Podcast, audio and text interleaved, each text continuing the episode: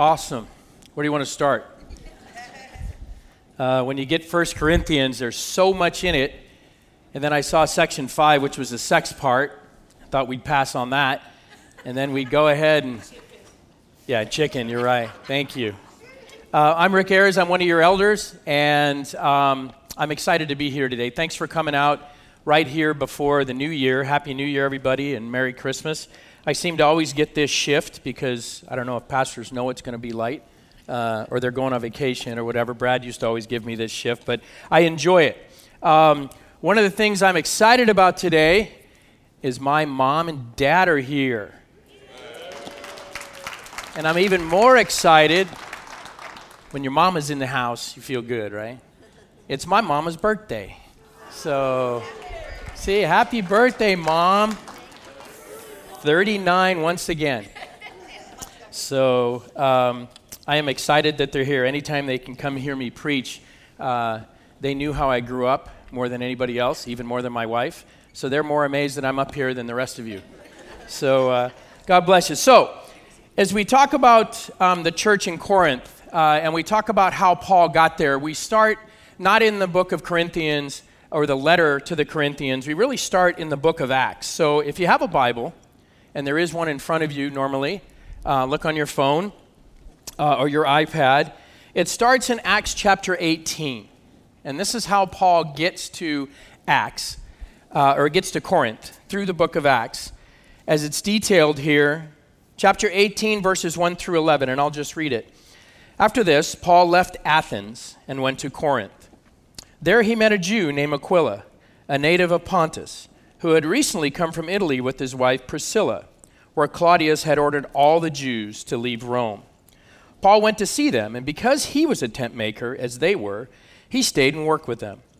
Every Sabbath he reasoned in the synagogue, trying to persuade the Jews and the Greeks.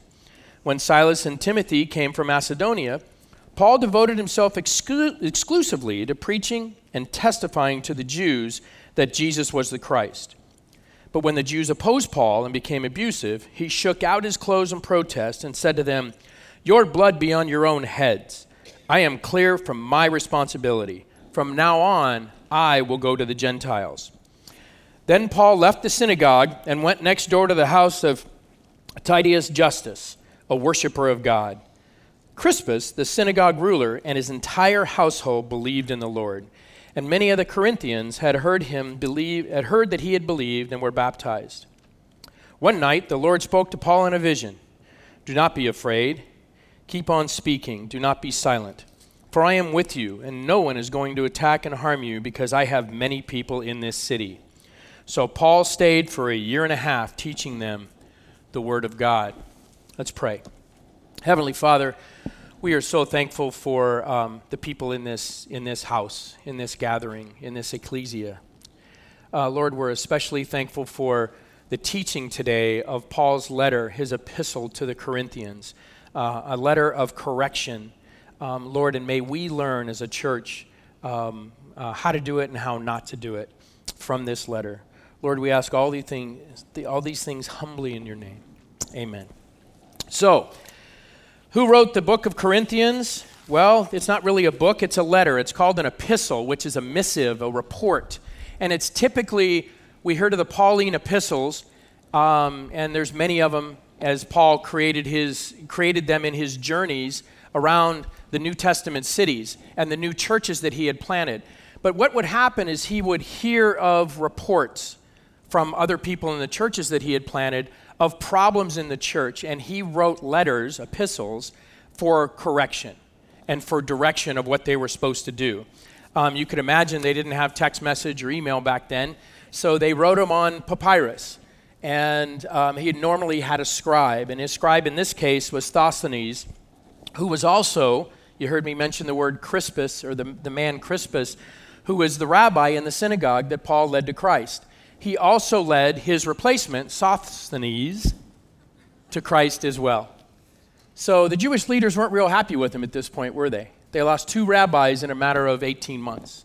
Not a, not a real happy time uh, to, be a, to be a Jewish rabbi uh, if you were going to stay in the synagogue. But this was written about 30 years after Jesus' resurrection. And it was written to the church of God in Corinth.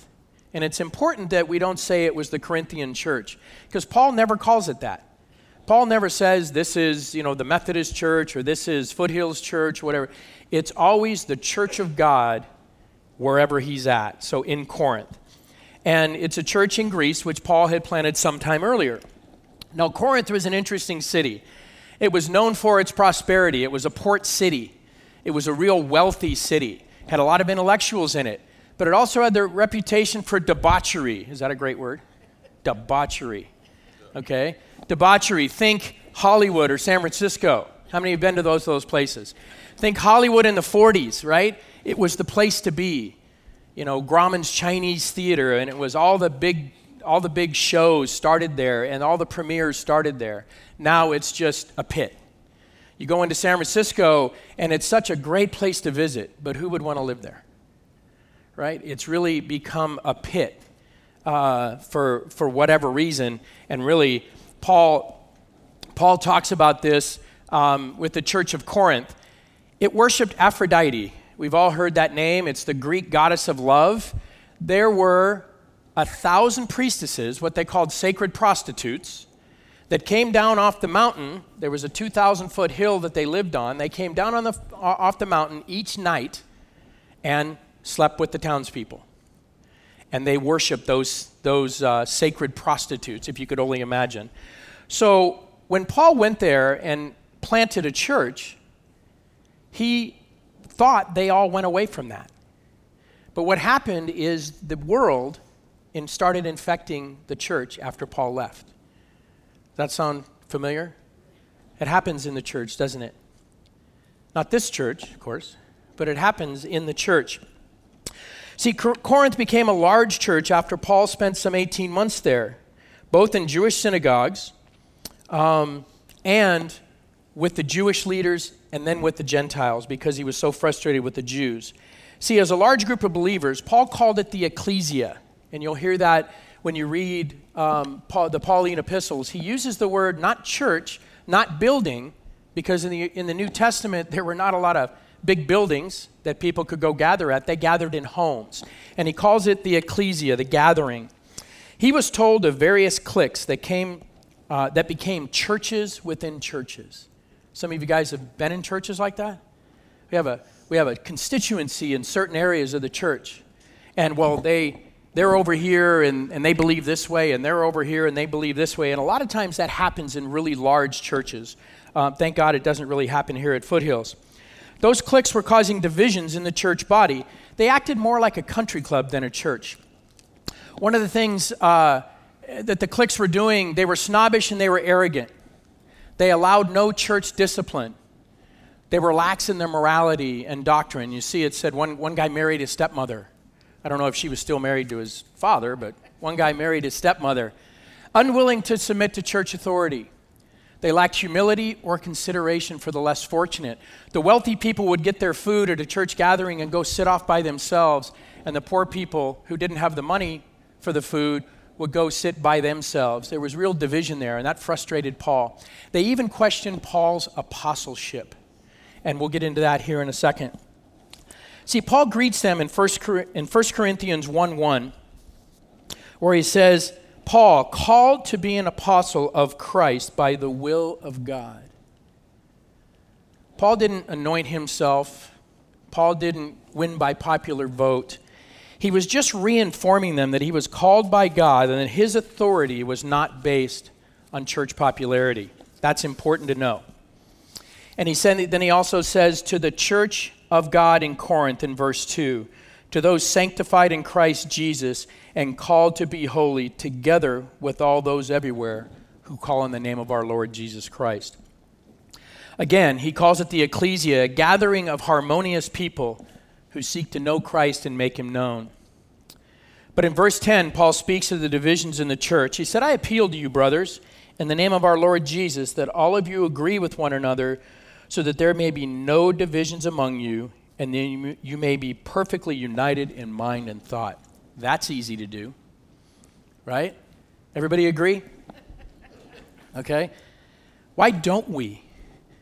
Well, he's not talking about the world issues, he's talking about the issues of Christ. He's talking about the birth, death, and resurrection of Jesus Christ. And he'll get into this here in a second. Um, one of the things he says in verse 12, he starts out specifying what was told by those in Chloe's household. Who was Chloe? Well, it's obviously a lady who had a house church. And there were people inside her ecclesia, her gathering, and they were writing letters to Paul saying, Dude, there's some issues here. We got people going all different ways. I think that's how she said it, dude. That's where we're heading here.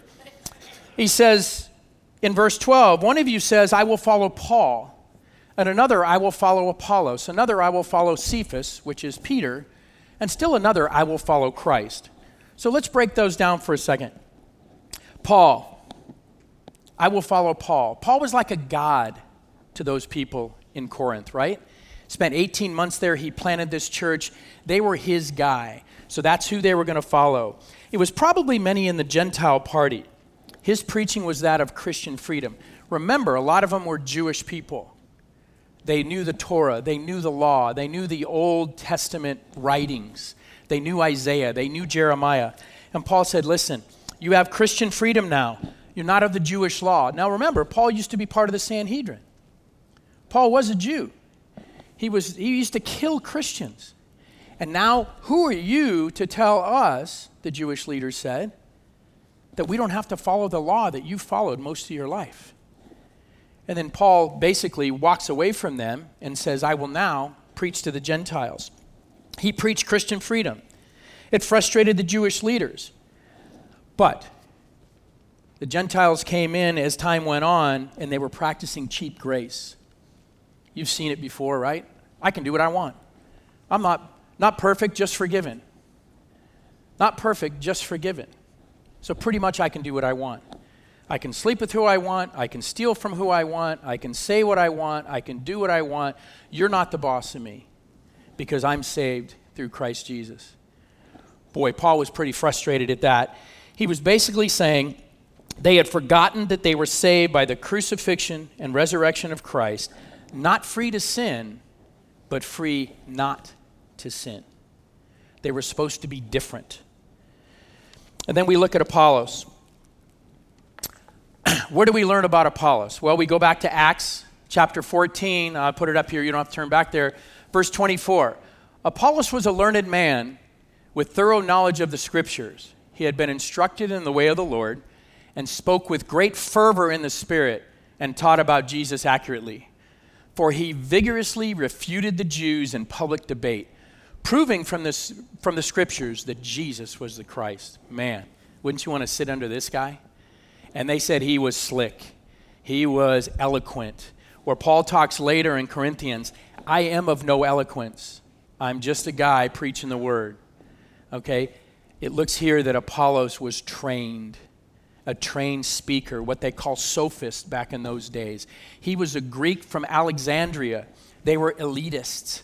It'd be like, you know, being from the Northeast, Martha's Vineyard and all that. How many of you are from Martha's Vineyard? Yeah, everybody here?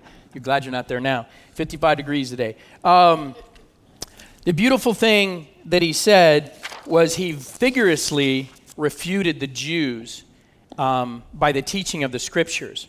Paul's concern here was that the Greek intellectuals were turning Christianity into a philosophy.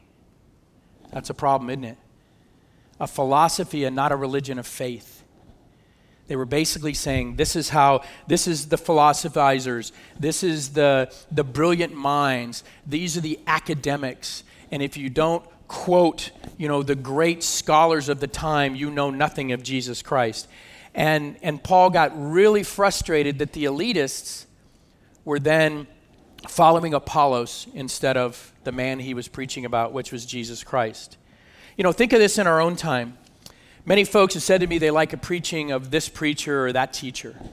Oh man, I love listening to this guy. Or I go to church here because of this guy, and he's the real draw. Do you see where that could be a problem? Okay? That person's the real draw. Uh, what happens if that person leaves or dies? What happens to your faith? If you have your faith in that person, this is what Paul was worried about. We think at our own times about Chuck Swindoll. Everybody's heard of Chuck Swindoll, great author, great pastor, great teacher. Left Fullerton EV Free, 4,400 people there. Strong evangelical free church, wonderful teacher. Listen to him on the radio all the time, read most of his books. Paul, or, uh, Chuck left and went to Dallas Theological Seminary to teach. And this man named Dale Burke came in and took over his church. And I happened to sit next to Dale at a conference one time, and I said, Dale, why would you possibly take over for the John Wooden of Christian churches? And he said, I'm just hoping that the people have more faith in Christ than the UCLA fans had in John Wooden's replacement. Being a UCLA fan, he was right. We've never been the same. Um, however, that church grew from 4,400 to 6,000 people in one year. How did that happen? What was Swindoll doing? He was pointing people to Christ. And Chuck said, I'm tired. I need to move on. Dale Burke came in and said, I got some new ideas. 1,600 new people came to Fullerton Evangelical Free Church because Chuck pointed him to Jesus Christ, not to Chuck Swindoll. We think of Francis Chan, the great author, and, and he planted a church in Simi Valley. It grew to three or 4,000 people very quickly. Francis said, I got to leave. You know why? Because people were there to see him. They were here to hear him, not his message of Christ. So Francis said, No more. You're here to listen to me, and I'm just a man. So Francis today took a year off away from church and he now plants small home churches in the San Francisco Bay Area. He doesn't want it to be about a celebrity, about him. But that's what we make it, don't we? Oh, look at this guy. Oh, look at that guy. We think of our own Chuck Smith down here at Calvary Costa Mesa. 1965, started out with 13 people in a Bible study. Chuck died a few years ago. There's 1,800 Calvary Chapel congregations around the world.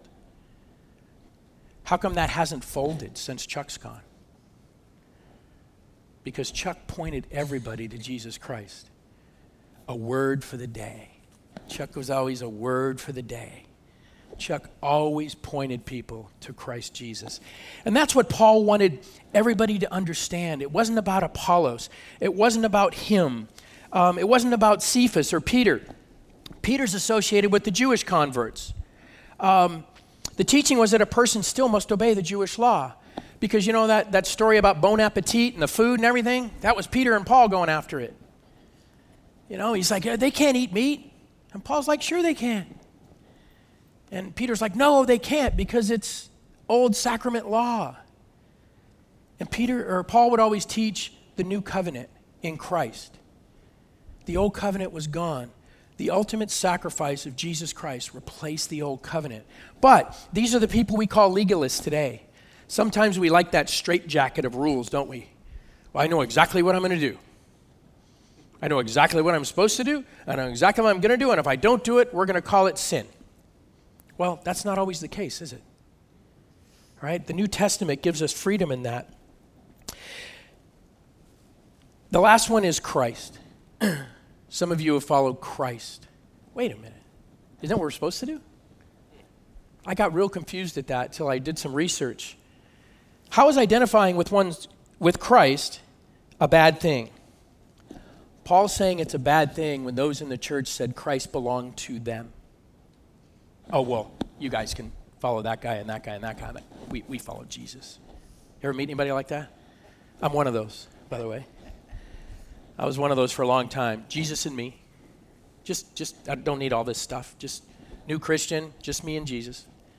I don't, I don't need all this church stuff. I grew up in the Lutheran church. I was like, who needs all that? Who needs all that? But what he's saying here is those people said, Christ alone is our leader. We don't need church authority. We don't need church leaders. Those are, those are the people that say, well, the Lord told me to tell you this. Okay? Those people are dangerous. Because whenever the mind changes, then who changed their mind? God or, or you? Or did you hear it wrong? It's very dangerous when we decide that we have Christ and Christ alone. God's put the, the assembly, the ecclesia, together for a reason. He's put pastors here for a reason. He's put elders here for a reason. He's put our school teachers here for a reason. Our kids' teachers, our nursery leaders, they're all here for a reason, and we'll talk about that in a second. Paul preached that Christ did not belong to us, but all believers belonged to Christ. Amen? One of the things Paul points out in uh, verse 13, he says this Is Christ divided? I mean, what a rhetorical question. You can't break out parts of Jesus. But, but we know people who do that, right? I'm going to take this part of the New Testament and this part of the Old Testament, and I'm going to take this part of this, and I might even throw the Apocrypha in here because I might have grown up Catholic. And then we bring it all together and create our own faith. But that's not, that's not what it is. I'm going to preach Christ crucified. Is Christ divided? And what he says in verse 18 for the message of the cross is foolishness to those who are perishing. Does this not still apply today? People look at you and go, well, you know, I'm kind of a Christian, or, you know, yeah, I'm not really into the church thing, or, yeah, that's good for you, but not for me, or, why do I need a cross?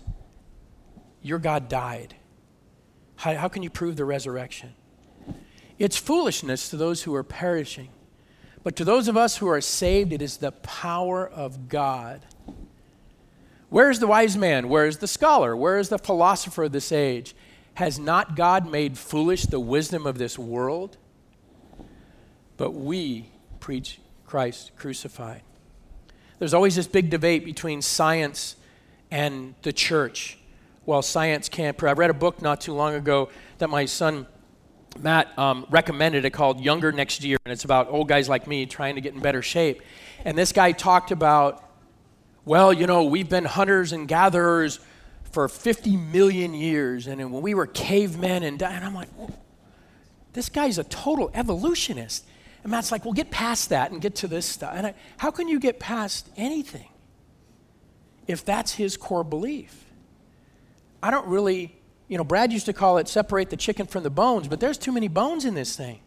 There wasn't enough chicken. And, and we got to be real careful when we look at things and we start talking about, well, you know, this guy's got a lot of alphabet behind his name PhDs and MBAs, and, you know, it's BS. MS is more of the same, and PhD is piled higher and deeper. For anybody who's a PhD, I'm sorry, I know you worked hard for that. Um,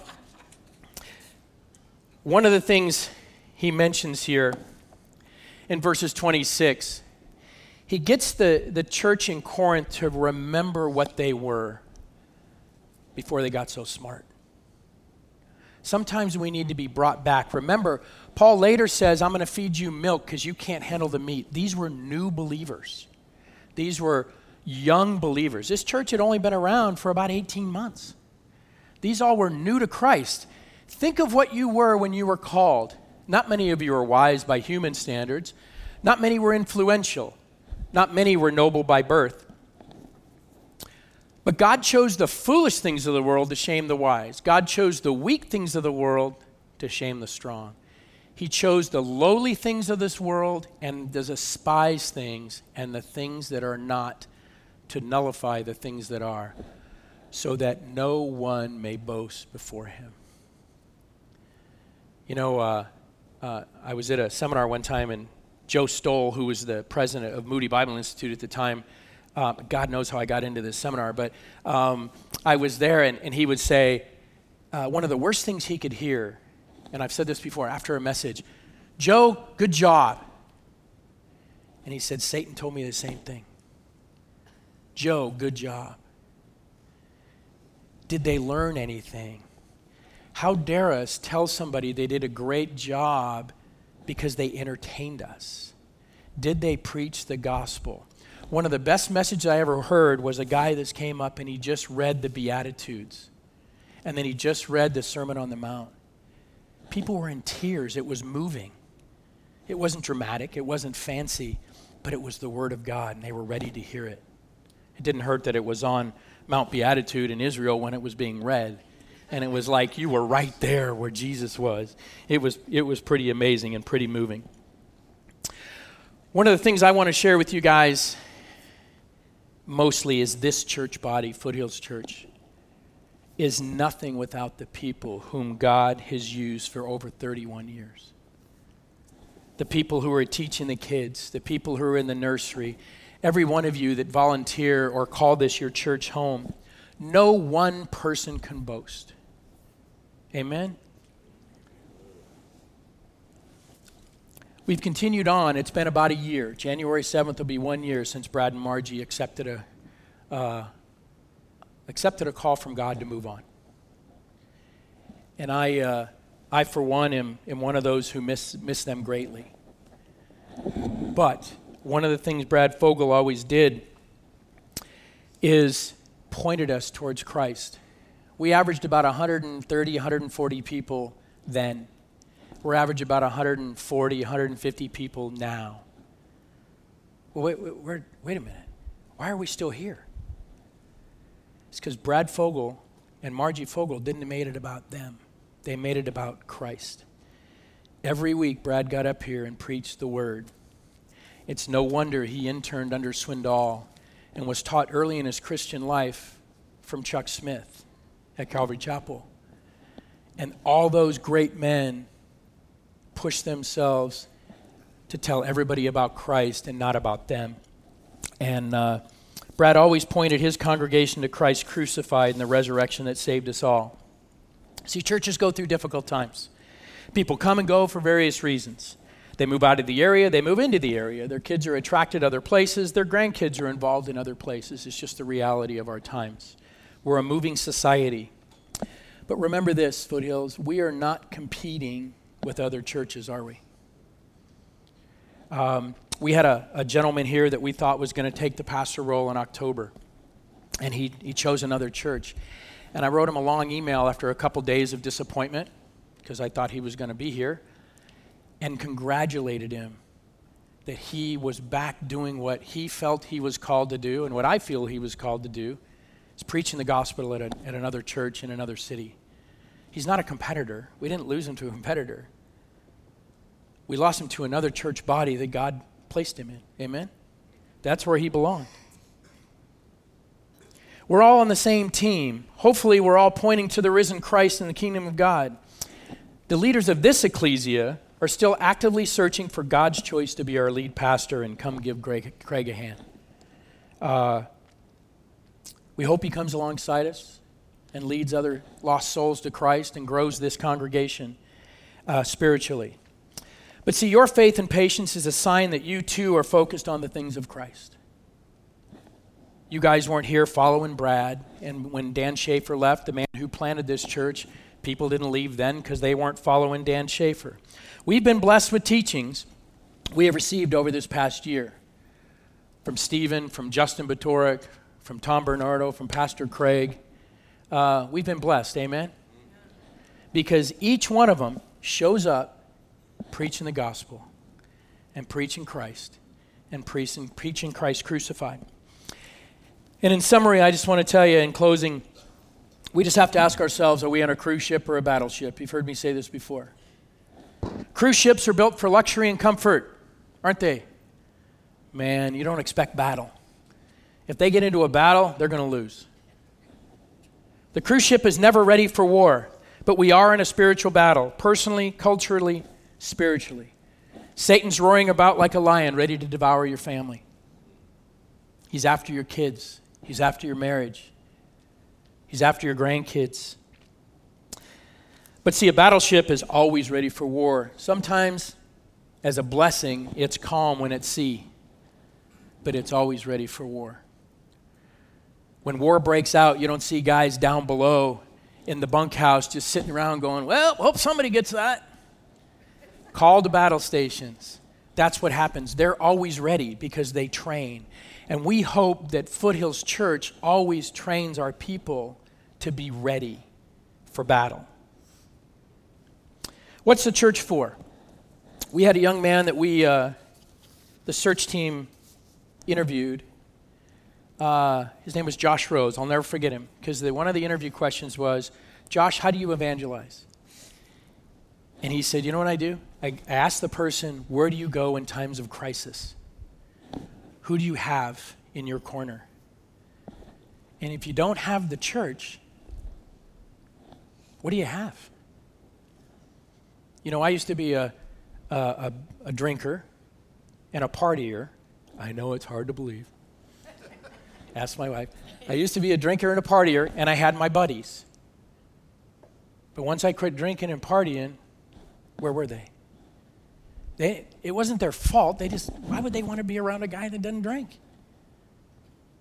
So when I went into times of crisis, when my marriage struggled, or I had problems with my kids, or I had problems at work, I had no one to go to until I found Christ, until I found the body of Christ. And, and, you know, we moved to Michigan right after that, and we were a little congregation of about 60 and it was amazing how tight they were. Part of it was because there was like three families in the whole church, but but Lori and I came in and they're like, "You're weird. You're Californians." But they loved us and accepted us. And when I was out of town traveling, if something happened at home, they would rush to our home to fix a boiler. God knew what a boiler was, right? I'm from California. To fix a boiler, to fix something in the house, to help Lori with something happening with the kids. There was always someone there. And that's what the church brings you. Thinking of the cross as foolishness is what the world does. When we face crisis, we turn to the church body for comfort and care.